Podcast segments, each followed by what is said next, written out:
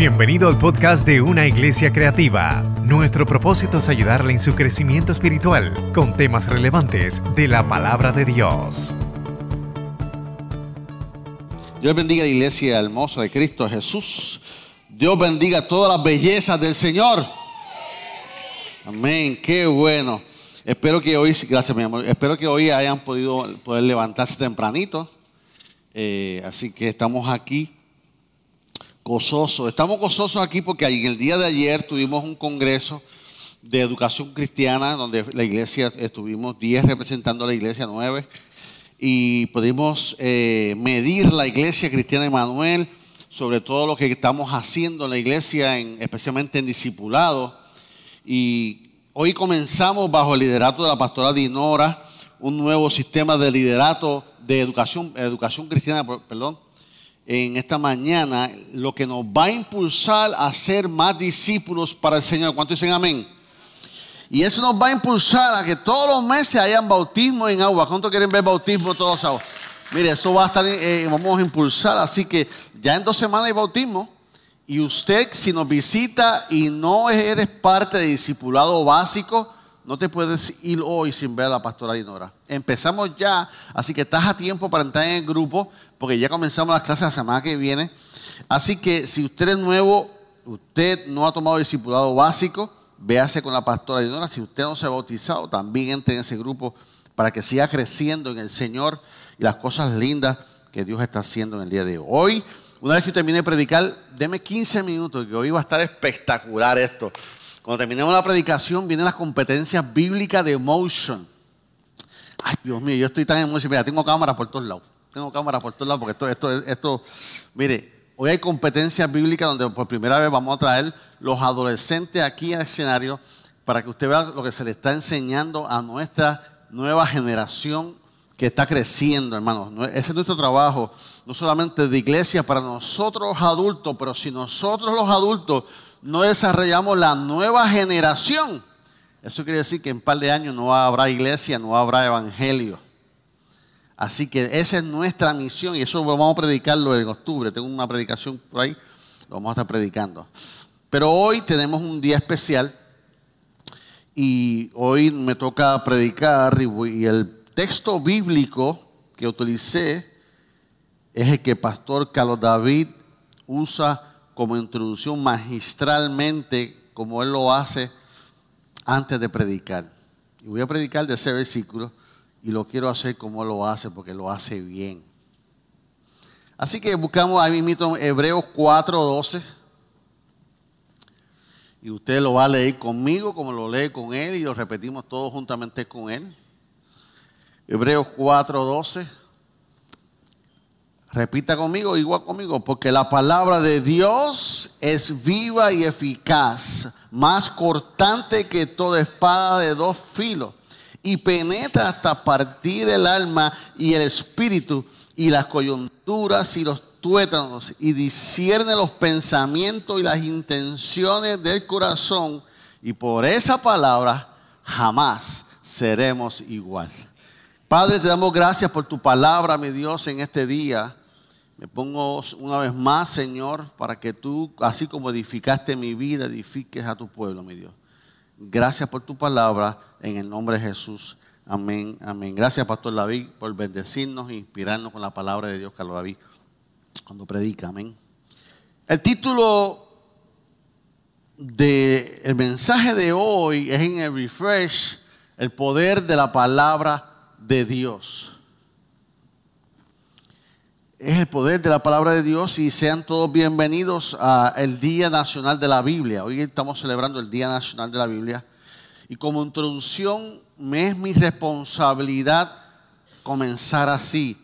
Nosotros como iglesia afiliada a las asambleas de Dios, nosotros como ministros del Concilio de Asamblea de Dios, y esta madre iglesia tiene 16 verdades fundamentales. Nosotros tenemos 16 doctrinas en esta iglesia que se le enseñan a ustedes cuando usted va a tomar membresía.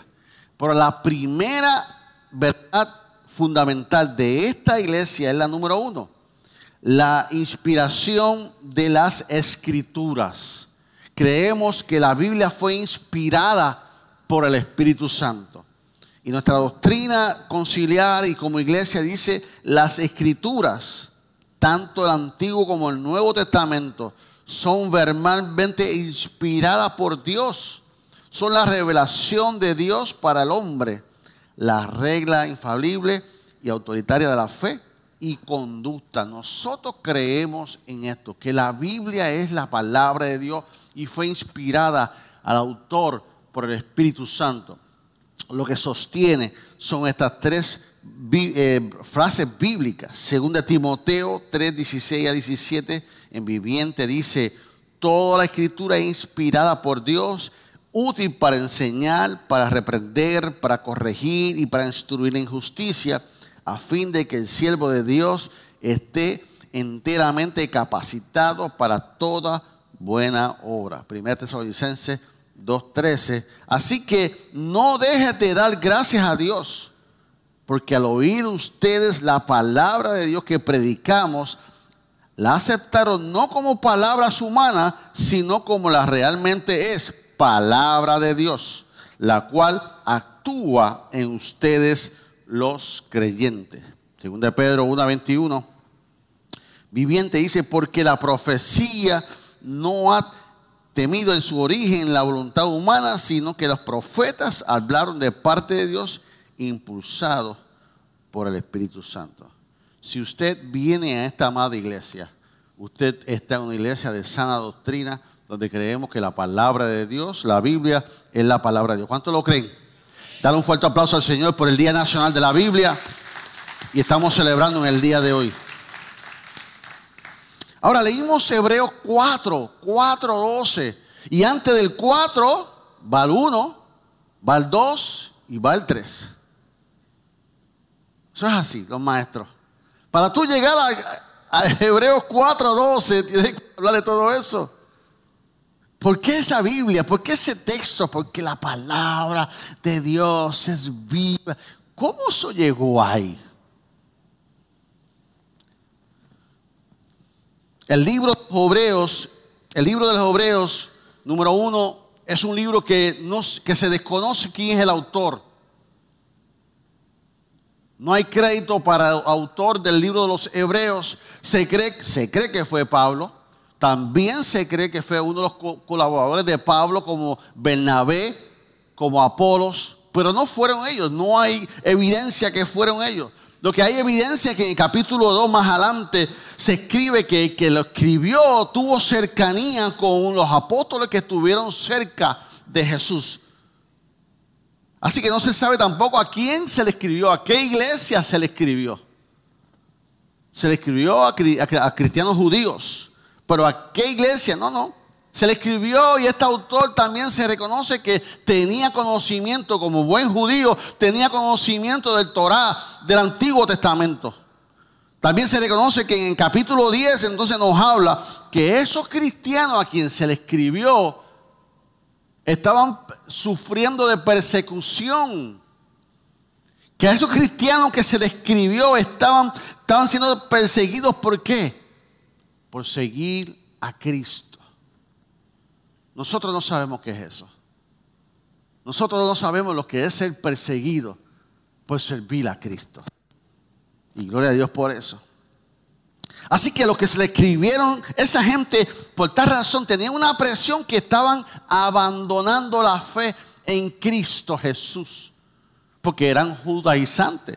Habían dejado el ser judíos para ser lo que creen judíos, no eran judíos, pero que, no, eran, no eran judizantes, los que creen los judíos. Así que estaban profesando a Cristo y estaban recibiendo persecución por eso. Eso se parece cuando nuestra fe como cristianos mengua. Cuando las presiones de la vida, en tu vida y en mi vida, son tantas, ¿qué, qué hacemos? Que mengua nuestra fe. Nos desanimamos. Y el día de hoy el mensaje es que cuando pase eso, ¿Qué debemos hacer? Leer la Biblia. Leer la Biblia. Cuando estemos desanimados, leer, la Biblia. Entonces tenemos el detalle que este autor tenía dos objetivos cuando escribió el libro de los Hebreos. el objetivo número uno era demostrarle a esa gente que Jesús era mayor que cualquier cosa que ellos creyeran. Que Jesús era mayor que su devoción. ¿A qué tú le tienes devoción? ¿A, qué tú le tienes devoción? Pues Jesús es mayor a lo que tú crees. Y número dos, el segundo objetivo que el autor tiene a esto es decirle a los lectores que se mantuvieran firmes en Cristo, no importando la circunstancia que pasara. Y ese segundo objetivo es para nosotros. La carta de los hebreos nos escribe a nosotros que Jesús aún sigue siendo mayor que cualquier circunstancia, que Jesús sigue siendo mayor que cualquier creencia que tú puedes tener. Así que ya saben quién es el autor. Vamos al capítulo 1, rapidito. Capítulo 1, entonces el autor viene y dice, mira, yo les voy a decir a ustedes, ustedes que creen en los ángeles, Jesús es mayor que los ángeles. Y comienza porque los hebreos en el Antiguo Testamento siempre estaban pendientes a la revelación de los ángeles. Yo no sé cuántos de ustedes han visto un ángel, un ángel. Yo no lo he visto. ¿Y sabe qué? No lo quiero ver. No lo quiero ver. Yo nunca he escuchado la voz de Dios, ni la quiero escuchar. Son las 3 de la mañana. David, no, no, no, no, no, déjame durmiendo, déjame durmiendo. Sin embargo, hay gente que su fe va a requerir eso. Por eso no lo podemos juzgar, no lo podemos señalar. Porque la experiencia personal de una persona, lamentable, muchos vamos a creer sin haber visto. Pero otros tienen que ver para creer. Así que le está diciendo, ustedes que se creen los ángeles, Jesús es mayor que los ángeles. Es más, Jesús es mayor que todos los mensajeros esos que ustedes que, hemos tenido en el Antiguo Testamento, en la Torá. Él le dice, Jesucristo estaba en los cielos, se hizo hombre, sufrió, murió y resucitó por ti, por mí. Ni un, ningún ángel ha hecho eso. Ninguno de sus profetas ha hecho eso. Jesús es mayor y está predicándole a esta gente que el Dios Padre le dio a los ángeles algo pero Jesús hizo algo que los ángeles nunca han hecho. Jesús es mayor. Dios Padre te dio a su Hijo para que muriera. Dios Padre te dio a su Hijo y hoy su Hijo está a la derecha del Padre. Así que en el capítulo 1 vemos que el autor le dice a, a los hebreos, mire, Él es mayor. Así que le dice que los ángeles son mayores. Y en el capítulo 1 y en el capítulo 2 le está hablando de los ángeles y de los mensajeros. Pero en el capítulo 3 entonces le dice, el Jesús que predicamos es mayor que tu Moisés. Y para los judíos Moisés, mire, Moisés, Moisés. Usted métase con cualquier cosa menos con Moisés con los judíos. Porque Moisés fue que sacó el pueblo de Egipto. Moisés fue que los liberó. Moisés los, sacó de la garra. Así que le dice, Jesús es mayor que Moisés. Uh. ¿Que quién? ¿Que quién? ¿Que quién? Dímelo, dímelo otra vez, dímelo otra vez. Sí le dice, Jesús es mayor que, que Moisés construyó un tabernáculo. Jesús es mayor que Moisés. Jesús mayor. porque Porque Jesús es el líder del pueblo de Israel. Él no levantó una carpita, Él levantó una nación sobre sus pechos. Sin embargo, Moisés era así para ustedes. Y ustedes se rebelaron contra Moisés. Ustedes fueron desobedientes al mandato que Dios le dio a Moisés. Y comienza a hablar de la desobediencia que tuvieron en el desierto.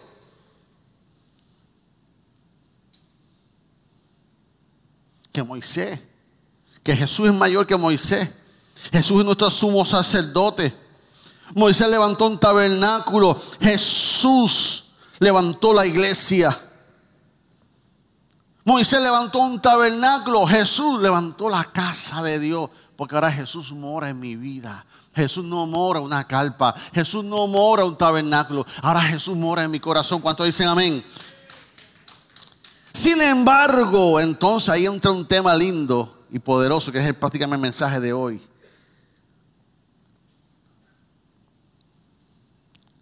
Que ustedes fueron desobedientes a Moisés y tuvieron esa consecuencia. Ustedes se rebelaron contra Moisés. Ustedes se rebelaron contra la voz de Dios y perdieron la oferta de Dios. ¿Y cuál fue la oferta de Dios? El reposo. Jesús, Dios lo sacó de Egipto y le prometió Canaán para que salieran de la esclavitud y entraran al reposo de Dios. Y fue en el desierto, entonces se rebelaron contra Dios. Y esta gente no llegaron al reposo. Ese pueblo no llegó a, llegar al reposo que Dios le dio a ellos. El, el Señor le había prometido un reposo. Y no quisieron, se rebelaron contra Dios en el desierto. Esto nos enseña, iglesia, que no importa la circunstancia que tú estés pasando en tu vida, las promesas de Dios aún siguen siendo fieles. Posiblemente hoy estés pasando un desierto, pero Dios te ha prometido una Canaán. Dios te ha prometido que pases a, una temporada de reposo, que descanse en Él. Por eso el objetivo del autor era enseñarle que el Jesús era mayor que Moisés. Y si el pueblo de Israel le falló a Moisés en el contexto de los hebreos, ¿y ahora qué vamos a hacer? No podemos fallar a Jesús. Jesús es mayor que Moisés. Y ahí entramos entonces al capítulo 4. Ya llegamos, estamos cerquita. ¿Y cuál es el tema del capítulo 4? El reposo de Dios. El reposo de Dios el reposo de Dios. Que Dios siempre está interesado en tu reposo. Que Dios estuvo interesado en el reposo del pueblo de Israel en el Antiguo Testamento. En el Nuevo Testamento, cuando está en los hebreos, Dios está usando al autor para decirle a, los cristianos judíos, Dios está interesado en tu reposo. Y que hoy Dios nos dice a nosotros, a hoy sé, en el 2021, iglesia, Dios está interesado en tu reposo. ¿En qué reposo, pastor?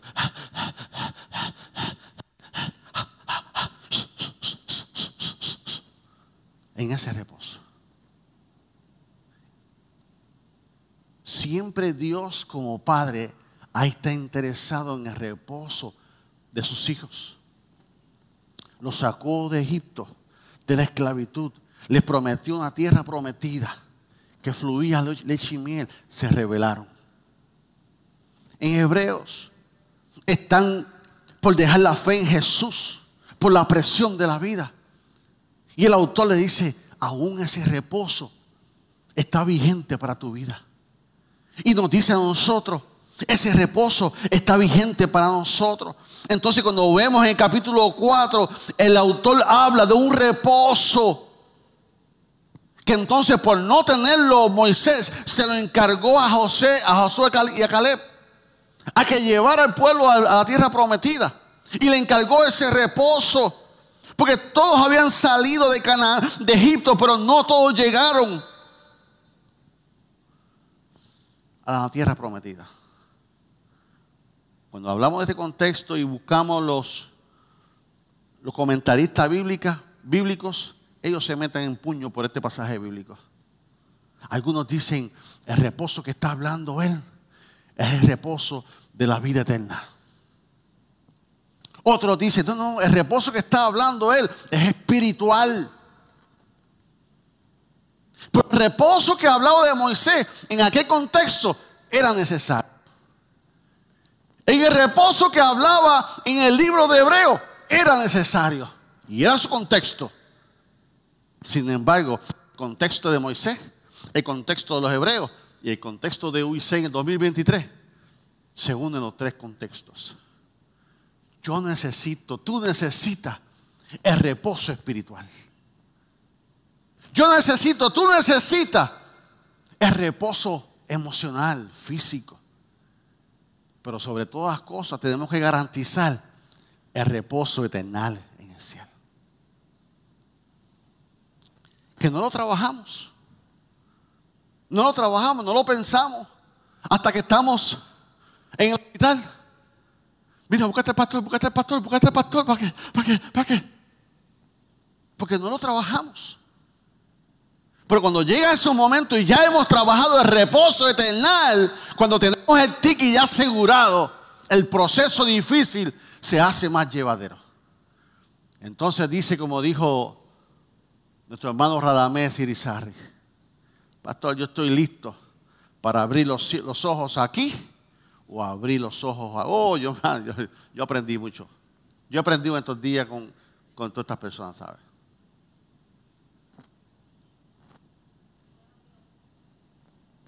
El reposo de Dios. El pueblo de Israel no lo consiguió porque se rebeló contra Dios. Los hebreos estaban confundidos y estaban dejando a Jesús por la presión de la vida. Y el reposo de Dios sigue activo para ti, para mí, que necesitamos hoy abrazar al, Señor en su reposo.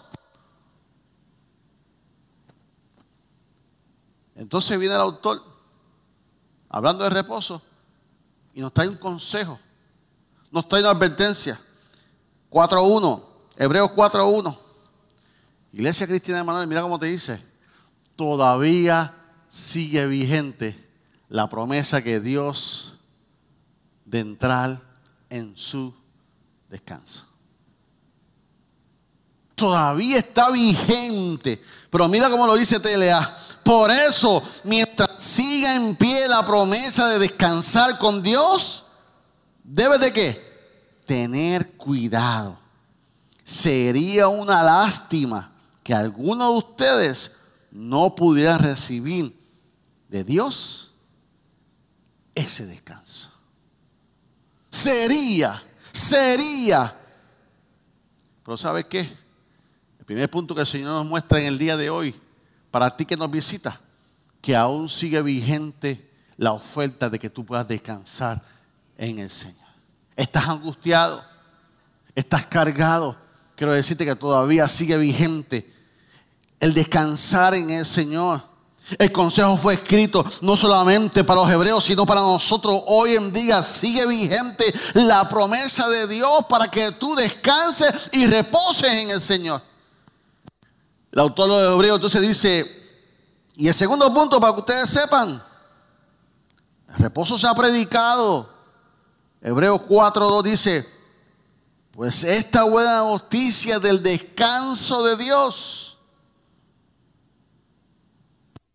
ha preparado, se nos ha anunciado tanto a ellos como a nosotros. Pero ellos, refiriéndose a Israel al, tiempo de Moisés, no les sirvió de nada porque no tuvieron fe al escuchar de Dios. En otras palabras, si no le echas mano hoy, de nada te vale haber escuchado este mensaje, que la oferta de Dios y su promesa está para ti. Dice, esta gente escucharon y no hicieron caso, no tuvieron fe en Dios. No tuvieron fe en Dios. Número 3 le dice, Dios te dice a los incrédulos que no entrarán. Capítulo 4, versículo 3 dice, pues solo lo que ¿qué? creemos podemos entrar en su descanso. En cuanto a demás, dijo Dios, en mí enojo juré ellos nunca entrarán en mi lugar de descanso. Así bien, ese descanso estará preparado, eh, preparado desde que se hizo el mundo. Esta gente no creyeron en Dios, no tuvieron la fe en Dios. Y esos son los momentos que nosotros tenemos que decir que para mi Dios no hay nada imposible. Siempre hay un, descanso para nosotros. Bajíase, entonces el versículo más adelante nos dice que hay un reposo que se hizo desde la creación del mundo. Desde la creación del mundo, el reposo está disponible para mí. Mira lo que dice Génesis 2.2. Acabó Dios en el día séptimo de la obra que hizo. ¿Y qué hizo? Reposó el día séptimo de toda la obra que hizo. Yo te pregunto a ti, si Dios es Dios, Si Dios es el mighty, el todopoderoso, Dios necesita descansar. Si Dios es espíritu, si Dios no tiene cuerpo físico, Dios necesita descansar. Dios necesita descansar. ¿Y por qué lo puso ahí? Lo puso ahí porque entendía que tú sí y yo sí necesitábamos reposar. Lo puso como un modelo, lo puso para que cuidar de ti, de la importancia que es el reposo el reposo en tu vida, el reposo en Dios. Él como creador no necesita descanso, pero lo modeló que es para que nosotros necesitamos un reposo. ¿Un reposo en qué, pastor? Reposo en tus pensamientos. Esa mente, creando lo malo, creando lo negativo. Te acuestas, te levantas un reposo tú y yo necesitamos, un reposo del alma. Nuestras emociones necesitan descansar. Nosotros necesitamos un reposo en el cuerpo físico. La esposa mía me ama tanto que ella me prefiere a mí acostado en la cama viendo Netflix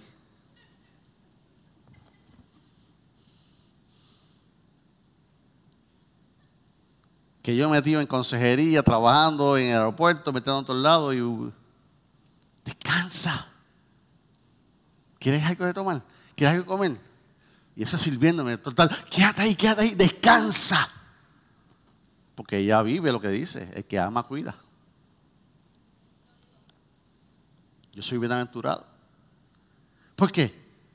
Porque alguien nos tiene que decir, bájale dos, bájale dos.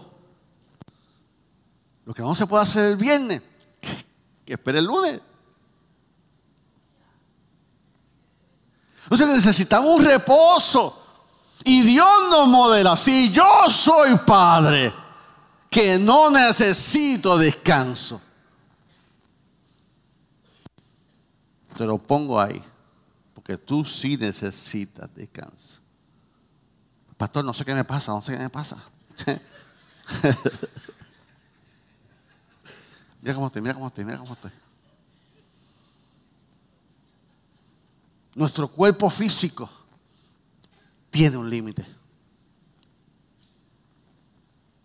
Le digo algo. Es como las maletas en aeropuertos. Usted no las ve, pero yo las veo. Las maletas tienen un límite. Es que le cabe, es que le cabe. No, no, las maletas tienen un límite. Créame. Créame, lo que se ve allá abajo. Cuando las maletas bajan, esa es tremenda maleta.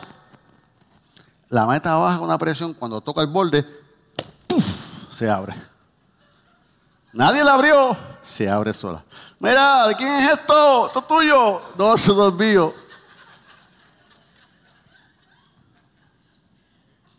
Usted se va con la de mí en el próximo viaje. Se lo garantizo. Porque todo, los carros tienen un límite. Las ollas tienen un límite. Y nuestro físico tiene un límite. Nuestras emociones, nuestro alma tiene un límite. ¿Por qué los pastores nos enfermamos? ¿Por qué los pastores se enferman tanto? Porque eso es, recibe, recibe, recibe. Entonces nosotros mismos tenemos que ayudarnos. Por eso es la sabática pastoral. ¿Y por qué el pastor coge vacaciones? no sé por qué, no sé por qué. Usted tiene que coger vacaciones. Usted tiene que coger un día para sentirse vegetal. No es pecado, es reposo. El reposo de Dios. Dios siempre estuvo interesado en el reposo de nosotros. Y hay la promesa de reposo a Canaán, que nos demuestra que Dios estuvo presente. Salmos 95, 11. Por tanto, juré mi, en mi furor que no extendería mi reposo. Estaban en desobediencia. Le ofrecí mi reposo, pero entonces no le daré mi reposo. Evidencia de que Dios tiene intención de reposo. La promesa de Dios un nuevo día. Y el salmista demuestra que hay un reposo, ahí mismo en 95, versículos 7 y 8. Porque Él es nuestro Dios, nosotros su, su, pueblo de su prado y ovejas de su mano. Si oyeres hoy su voz, no endurezcáis vuestro corazón como en Meriba, como el día de Masá en el desierto. Mira cómo lo dice Telea. Pertenecemos a Dios. Nosotros somos su pueblo. Él es nuestro pastor y nosotros somos su rebaño. Estamos bajo su cuidado. Si hoy no escuchamos su voz, chamaquito, no seas tan terco como cuando nos revelamos en el desierto cerca de Masá. El reposo de Dios siempre está interesado. La promesa de Dios a José demuestra que hay una, una promesa de descanso espiritual. José 21, 44. Y Jehová le dio reposo alrededor, conforme a todo lo que había jurado a sus padres. Y ninguno de sus enemigos pudo hacerle frente, porque Jehová entregó en sus manos todos sus enemigos. Ese contexto de Josué está hablando cuando entró a Canaán. No cuando terminó, cuando entró a Canaán. ¿Y qué hizo Josué? Reposó, descansó, confió, tuvo fe en Dios. Encárgate de esto. Cuando tú no puedas hacer algo con tu hijo, cuando tú no puedas hacer algo con tu esposa, con tu esposo, cuando tú no puedas hacer algo con tu pastor, entrégaselo a Dios. Entrégaselo. Señor, yo he hecho todo lo posible. Yo descanso en ti. Te lo entrego. Enséñame a esto. ¿Por qué luchas? Ya has luchado. Ya has hecho todo lo posible. Te vas a enfermar. Mira cómo me tiene. Pues claro. Pues claro, porque todo tiene un límite. Ya lo hiciste todo, ya lo intentaste todo. ¿Tuviste resultado? No, porque continúa. Entrégaselo al Señor. Y entra en el reposo del Señor. Ya yo hice todo lo... Amén. ¿Qué estás haciendo? Descansando en el Señor. Mira, está en las manos del Señor. Mira, está en las manos del Señor. ¿Y tú? Descansando en el Señor, en el reposo. Ese es el deseo de Dios. Dame tu carga. Venid a mí los que estén cansados, porque yo los haré que Yo les daré reposo. Yo les daré reposo. Y ese contexto habla de eso. Que hay un reposo, hay un reposo para el pueblo de Dios. Y nuestro reposo es Jesucristo. Y eso nos habla que hay un reposo espiritual. Y el último consejo que el autor le da, entonces le dice que la persona es incrédula. ¿Qué vamos a hacer con ella? Mira lo que dice Hebreos 4:11. Entonces hagamos todo lo posible por entrar en ese reposo. Si desobedecemos a Dios, como lo hizo el pueblo de Israel, ¿qué va a pasar? Caeremos. Si viendo el, consejo bíblico, nos está diciendo, si tú vas a tomar la actitud del pueblo de Israel, si tú vas a tomar hasta la actitud que están tomando los hebreos, hoy, hoy en el 2023, si sigues, vas a caer. La palabra nos está aconsejando que hagamos algo, que es en el descanso del Señor para que todo aquel que desee descansar, una persona debe obrar para entrar en el reposo de Dios. Si no va a, va a caer en la incredulidad. Entonces hagamos todo lo posible. Hagamos todo lo posible por entrar en el reposo de Dios. ¿Por qué se nos hace tan difícil entrar en el reposo de Dios? ¿Por qué nos agarra entonces la ansiedad? ¿Por qué nos agarra la depresión? ¿Por qué nos agarra el temor? ¿Por qué nos agarra la inseguridad? ¿Por qué nos agarran los ataques de pánico? ¿Por qué caemos?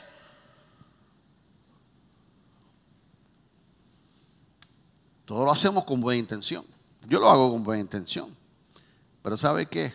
A veces las buenas intenciones no son suficientes. Yo tomo suplementos. Es una buena, una buena, un buen hábito y es una buena intención.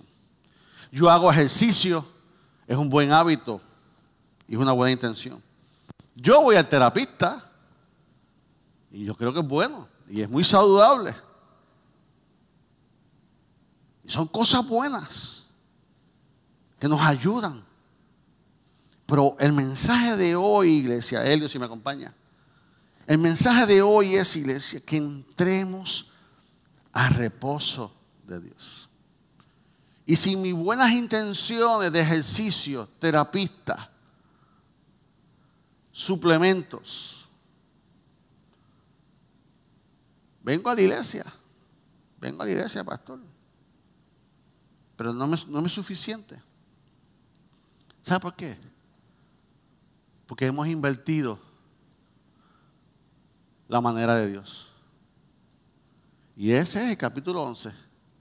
El capítulo 11, el versículo 11, es antes del 12. Entonces nos habló del descanso, nos habló todo eso. Entonces nos lleva al texto que comenzamos, que es el 12, Hebreos 12. Entonces después que le dice, hagamos todo el esfuerzo, ¿qué le dice? Porque la palabra de Dios es viva y es eficaz y es más cortante que toda espada de dos filos que penetra a partir el alma y el espíritu y las coyunturas y los tuétanos y desciende los, los pensamientos y las intenciones del corazón. La palabra de Dios. Es la primera herramienta que debemos usar para entrar en el reposo de Dios. No me conteste, no me levante la mano. ¿Cuándo fue la última vez que en tu proceso buscaste la palabra de Dios para entrar al reposo? Es la palabra de Dios descrita como viva, operante, tajante, penetrante, discerniente la palabra de Dios es el mejor bisturí espiritual del mejor cirujano. Deja al paciente desnudo, deja al paciente descubierto, de modo de que no queda excusa en el tribunal divino. La palabra de Dios es un espejo. Lo puedes leer. Tú puedes leer la Biblia ahora en la mañana. Tú puedes leer ese texto ahora. Y Dios te muestra algo hoy. Tú lees ese texto mañana y Dios te muestra otra cosa. Ese es el poder de la palabra. Ese bisturí está ahí para operarte. Ese bisturí está ahí. Dios nos muestra su reposo en la palabra de Dios. Y cuando lees esa palabra, y te diga algo, eso fue el pastor que se lo dijo al, Señor. No, a mí no me meten en eso. A mí no me meten en eso. ¿Por qué? Porque la palabra de Dios es inspirada por el Espíritu Santo. La palabra de Dios es viva porque participa en la misma vida de Dios que inspira y sopló vida. No solamente es vida, sino es vital. La palabra de Dios es eficaz. Cumple los propósitos de Dios. Y alcanza los resultados determinados en tu vida. La palabra de Dios es el poder mismo de Dios. ¿Sabe qué es eso? Que la palabra de Dios es el mismo poder cuando la leemos con intención. Cuando la leemos dispuesto a obedecer la palabra de Dios, cuando la leemos correctamente, Nos llega el poder, nos llegan las emociones, nos sorprende, nos sacude, toca las fibras profundas de nuestro ser. Cuando leemos la palabra de Dios, nos examina nuestro interior a lo más íntimo, a través de su palabra, como una espada de doble filo que penetra y corta. La palabra de Dios es una cirugía espiritual a nuestra vida. No hay nada que corte tan preciso. No hay nada que corte tan exacto como la palabra de Dios a nuestra vida. Y mire, este texto nos muestra tres cosas imposibles de hacer. Este texto nos muestra que Dios hace, que la palabra de Dios hace tres cosas imposibles que hacer. ¿Qué hace? penetra hasta partir el alma y el espíritu. Eso es algo imposible. Que penetra al alma, coge tus emociones y lo separa de tu espíritu, de lo que te conecta a Dios. Absalón, hay una maquinita, hay un trime que haga eso. No hay un taladro. Julio, hay un taladro que haga eso. No lo hay. No hay herramienta sobre la faz de la tierra que pueda penetrar hasta partir el alma y el espíritu. Este texto nos muestra tres cosas que son imposibles, las coyunturas y los tuétanos. Nos habla que discierne los pensamientos y las intenciones del corazón. No hay taladro, no hay machete, no hay bisturí que separe eso. Y eso lo hace la palabra de Dios. Eso la, hace la palabra. Entonces, ¿por qué? ¿Por qué no tenemos reposo? No tenemos reposo porque buscamos el reposo en otros lugares. No tenemos reposo porque lo buscamos en otros lugares. Y vengo a decirte en el nombre del Señor que el mejor reposo viene de la palabra de Dios a nuestra vida, porque es la palabra que es viva y eficaz y es más cortante que una espada de dos filos. Te sientes solo, lee la palabra de Dios. Te sientes vacío, lee la palabra de Dios. Te sientes perdido, lee la palabra. Te sientes eh, sin salvación, lee la palabra de Dios.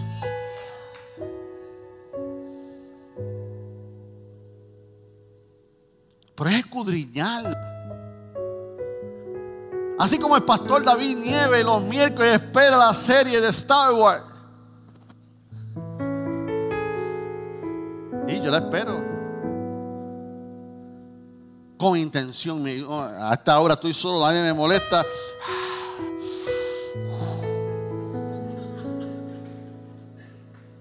Me separo, me consagro con intención para disfrutarla.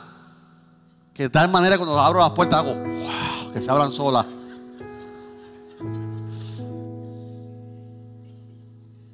Que también saquemos un momento consagrado. Que nadie me separe. Biblia, papel y lápiz. Biblia, papel y lápiz. Que cuando venga ese momento de ansiedad, cuando venga ese momento antes de acostarte, en paz me acostaré. Versión de David Nieve, en paz me levantaré. Porque así la palabra de Dios. Que cuando venga ese ataque de ansiedad, caerán mil a tu lado y diez mil a tu diestra mas a ti no llegará. El poder de la palabra. Tómatela rápido.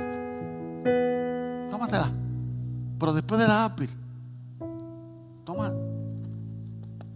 palabra de Dios.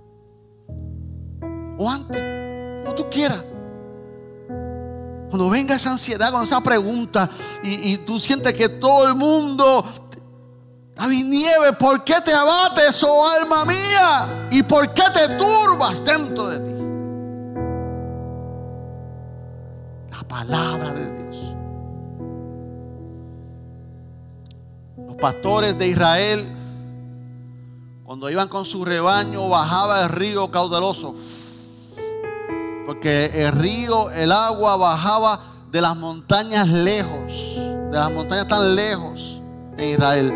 Y cuando el agua bajaba fuerte, que el pastor sabía que sus ovejas estaban en, riesgo por la presión, o si no había agua, podría venir de momento un golpe de agua.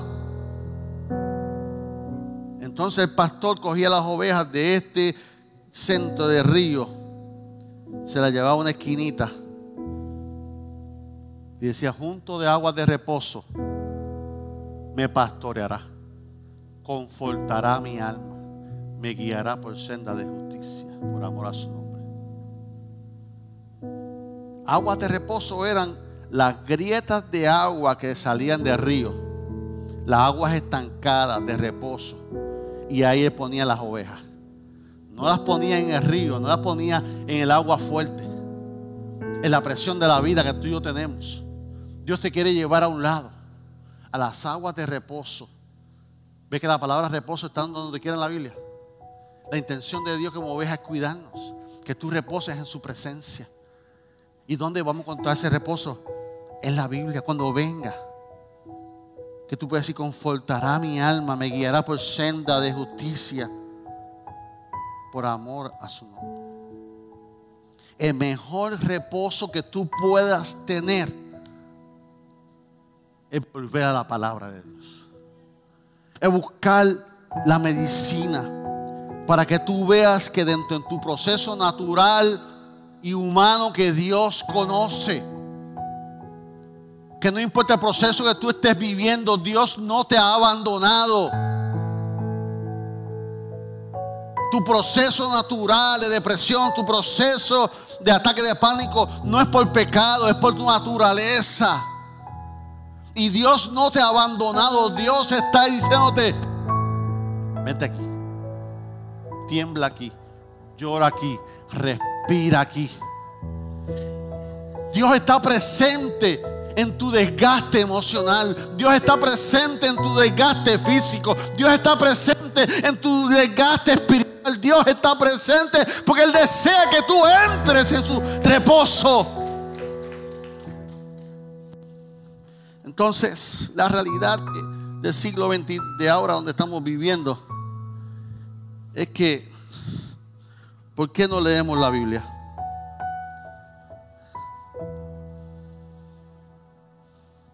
Estamos distraídos. Estamos distraídos. Y todos nos hemos viciado, todos. Pastor, usted, sí, yo. Porque nos gusta, nos reímos, las curiosidades. Y le mando a este Carlos David y a este Manuel y a este. Y entramos como con un pequeño hábito y entramos como un pequeño adicción. No malo, no malo.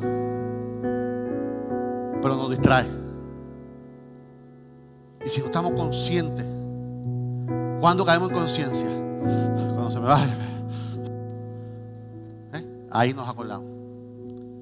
Pero cuando yo escudriño la palabra de Dios, y yo cogí la Biblia y empezó a marcarla. Yo empezó a marcar esos textos que son vida. Cuando yo comienzo a marcar esos salmos. Cuando yo comienzo a estudiar la vida de José. Todo nuevo que está aquí. Mi asignación siempre es leer el sermón del monte. Ahí tienen las herramientas. Segunda asignación, nuevo. Lee la vida de José. Lee la vida de Job. Lee los salmos. Lee Eclesiastes. Y vas a encontrar sabiduría. Comienzas a marcar tu Biblia. Comienzas a marcarla. ¿Por qué no, no leemos la Biblia? Porque estamos distraídos. En ella está la respuesta. Hebreos 4:11. En ella. Entonces, ¿qué nos dice el autor? Hagamos todo lo posible por entrar en ese descanso. Hagamos todo lo posible por entrar en ese descanso. Es en la Biblia. Que tú vas a conocer que Dios es amor. Dios Padre, todo comenzó por amor. Que tú vas a ver a Dios, el amor de Dios. Me falta amor. Vas a ver al Dios Padre, porque de tal manera Dios amó al mundo. Que es en la Biblia que vas a encontrar que Jesús, el Hijo, dejó su trono, dejó su gloria, descendió por ti, se hizo humano, se tuvo que bañar, se tuvo que vestir, se hizo humano por ti, por mí, fue azotado, murió, resucitó por ti, por mí. Y él hizo dos cosas. Nos dio el mensaje de la gracia. No tienes que hacer eso ya. Yo lo hice por ti. Aunque te sienta que no cualificas, tú cualificas porque yo lo hice por ti. Lo segundo que hizo Jesús entonces, que nos dio el Espíritu Santo. Yo me voy, pero les entrego al Espíritu Santo, que estará con ustedes donde quiera que vayan. Es en la Biblia que te enseña que tú procedes a salvación. Es en la Biblia que tú entiendes que tú eres un pecador. Es en la Biblia que tú entiendes que tú eres una criatura, que no eres hijo de Dios. Tú eres una criatura de Dios. Y cuando tú aceptas a Cristo como tu único Salvador, entonces te conviertes en hijo de Dios. Y te, y te invita a entrar en su reposo. Entonces, lo que Dios Padre hoy representa para ti es importante. Lo que Dios Hijo representa es importante. Lo que Dios Espíritu Santo hoy representa para ti es importante. Padre, te doy gracias por tu presencia en esta mañana. Gracias porque ya has comenzado a recoger a todo alma cansada, agobiada y triste. Gracias porque el Espíritu me da testimonio de lo que estás trabajando en este momento, mi Dios, de las personas que han llegado sin reposo en este día. Gracias Espíritu Santo porque tú eres que llegas y penetras donde no llegamos nosotros. Gracias por darnos la palabra de vida que es poderosa, es viva y eficaz y es más cortante que una espada, filo. Ahora mismo por tu palabra, Señor, jamás seremos iguales. Toma cada corazón en esta mañana. Cada corazón cargado en esta mañana, mi Dios. Cada corazón, cada corazón triste, Señor. Cada corazón sin destino. Cada corazón que está buscando una solución a sus problemas, a su vacío, a su desdicha cada corazón que dice, ¿por qué a mí? ¿Por qué a mí? Espíritu Santo, te pido ahora que tú comiences y continúes haciendo lo que estás haciendo en nuestra iglesia, dándonos un refresh, el soplo de tu vida. Como tú dijiste el domingo pasado, susurranos al oído, susurranos a los oídos, Señor. Quita toda distracción en nuestra vida, Señor. Enfócanos en ti, Señor, como iglesia. Dando la fuerza para ser discípulos, amadores de tu palabra, amadores de tu verdad. Que puedan hablar de tu palabra, que puedan recitar tu palabra. Oh Espíritu Santo de Dios, abrázanos. Danos tu descanso, Señor. Reparte tu descanso en esta mañana, Señor. A toda mujer, mi Dios, que si necesita su, su descanso, su reposo.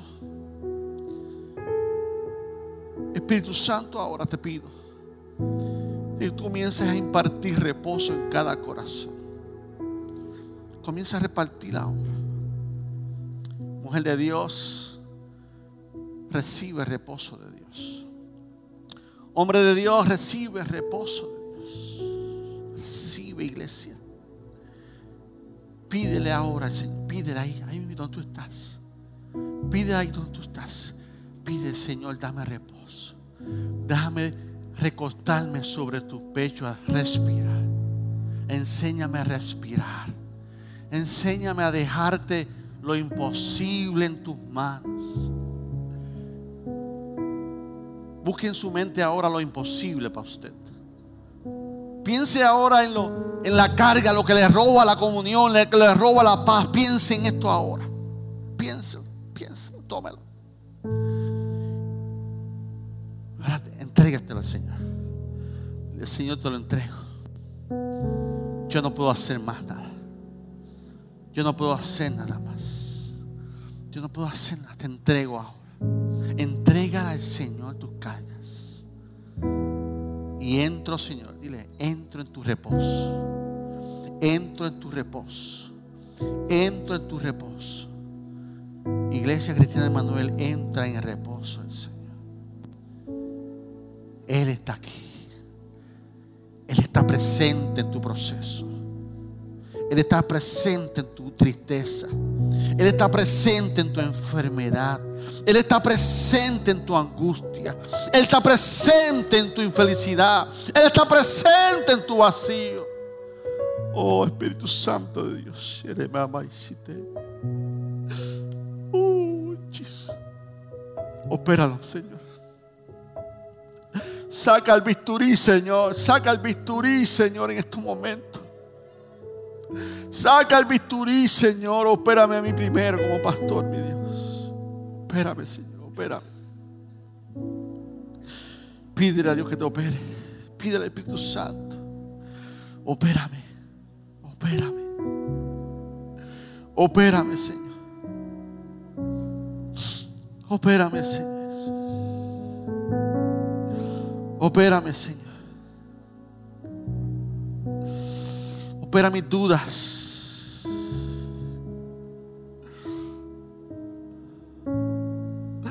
Opérame, Dios. Estirpa. Yo quiero tu reposo. Hoy acepto tu reposo. Perdónanos, Señor. Perdónanos por no aceptar tu reposo, Señor. No queremos ser como el pueblo de Israel en el desierto. No queremos ser como los hebreos, Señor en nuestro desierto, mi Dios, en nuestra tormenta, en nuestro proceso, mi Dios. Gracias por estar presente.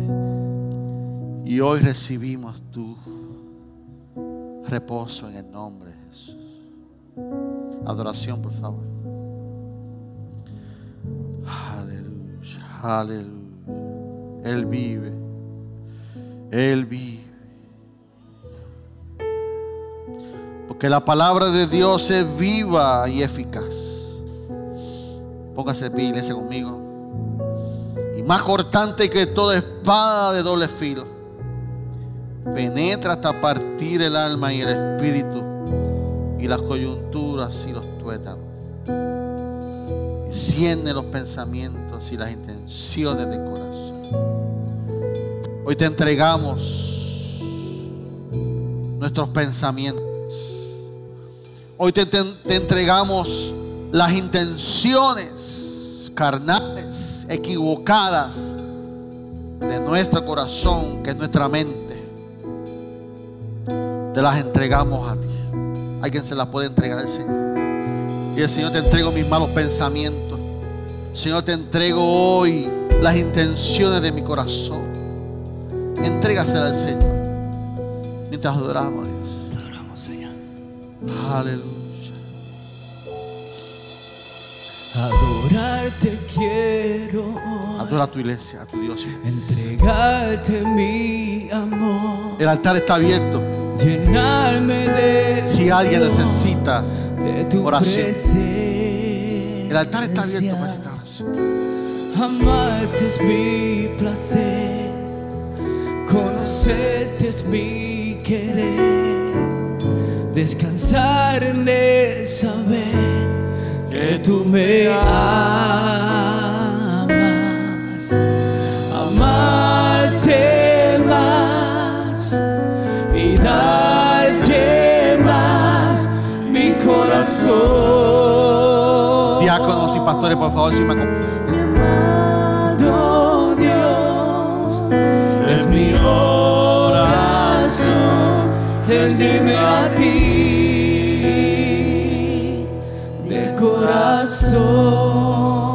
Aleluya. Nadie es igual a ti. Aleluya. Por eso canto así. De tu amor por mí.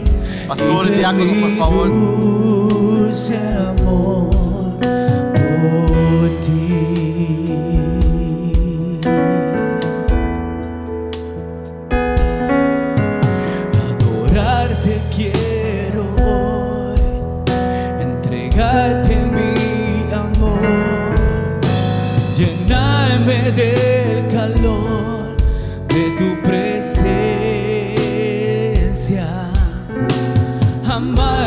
mi placer, conocerte es mi querer, descansar en de saber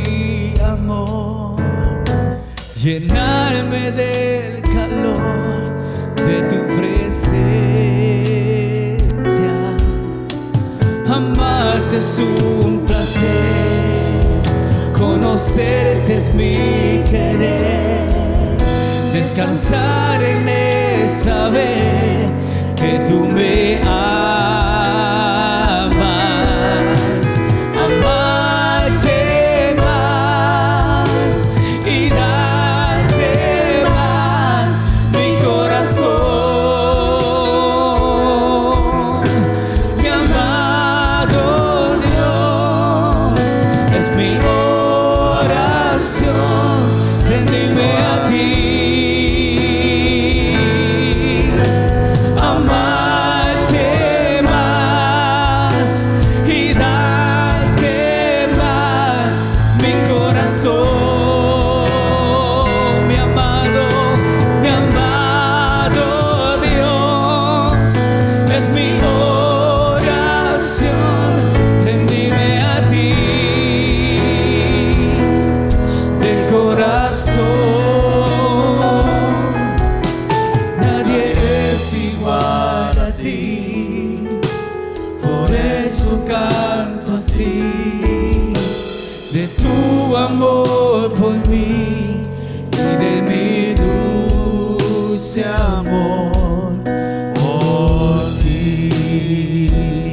Hay reposo para ti, hombre que estás aquí.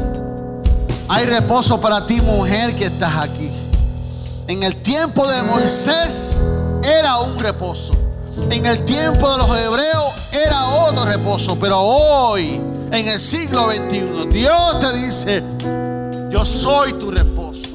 Yo soy tu reposo en tu cuerpo físico. Yo soy tu reposo en tus emociones. Yo soy tu reposo y seré tu reposo en la vida eterna. Cuando te diga, en lo poco fuiste fiel, entra en el gozo, entra en el reposo de tu salvación. Aleluya, gracias. Aleluya. Damos gracias a Dios porque una joven aceptó a Cristo como su único Salvador. Aleluya. Cantamos una vez más. Aleluya. Adorarte quiero hoy, entregarte mi La cámara. amor, llenarme el calor de tu presencia. Amarte es un placer, mi querer, descansar en el saber que tú me amas.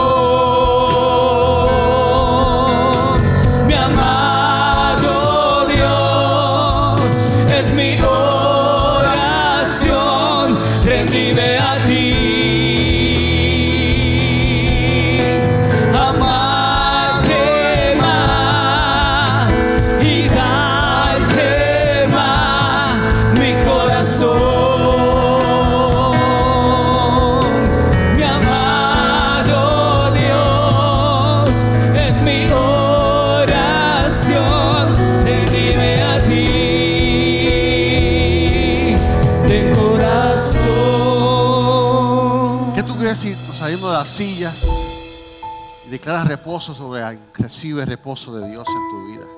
Recibe reposo de Dios en tu vida. ¿Qué tú crees si te sales por ahí te buscas a dos o tres hermanos? Recibe reposo de Dios en tu vida. Recibe reposo de Dios en tu vida. Recibe eh, el reposo de Dios en tu vida. Y aprovecha y saluda a los visitas, a los nuevos por ahí, que están por ahí. Recibe el reposo de Dios. Gracias por escuchar nuestro podcast. Para conectarse con nosotros, siga nuestra página web, unaiglesiacreativa.com o en Facebook, Una Iglesia Creativa, donde hay un lugar para cada miembro de su familia.